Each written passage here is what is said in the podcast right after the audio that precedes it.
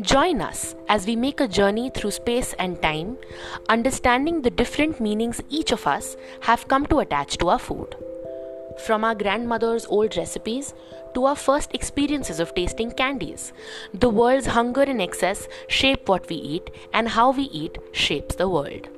This perpetual exchange and engagement between the personal as well as the social has nurtured our relationship with food. Through this social inquiry, we aim to raise critical questions. Why the majority of households still have women cooks? Why and how does food connect us? And how do nuances of food help us build our views of the world? Each anecdote stems from emotional and personal experiences while having more profound philosophical points of inquiry and in turn answers.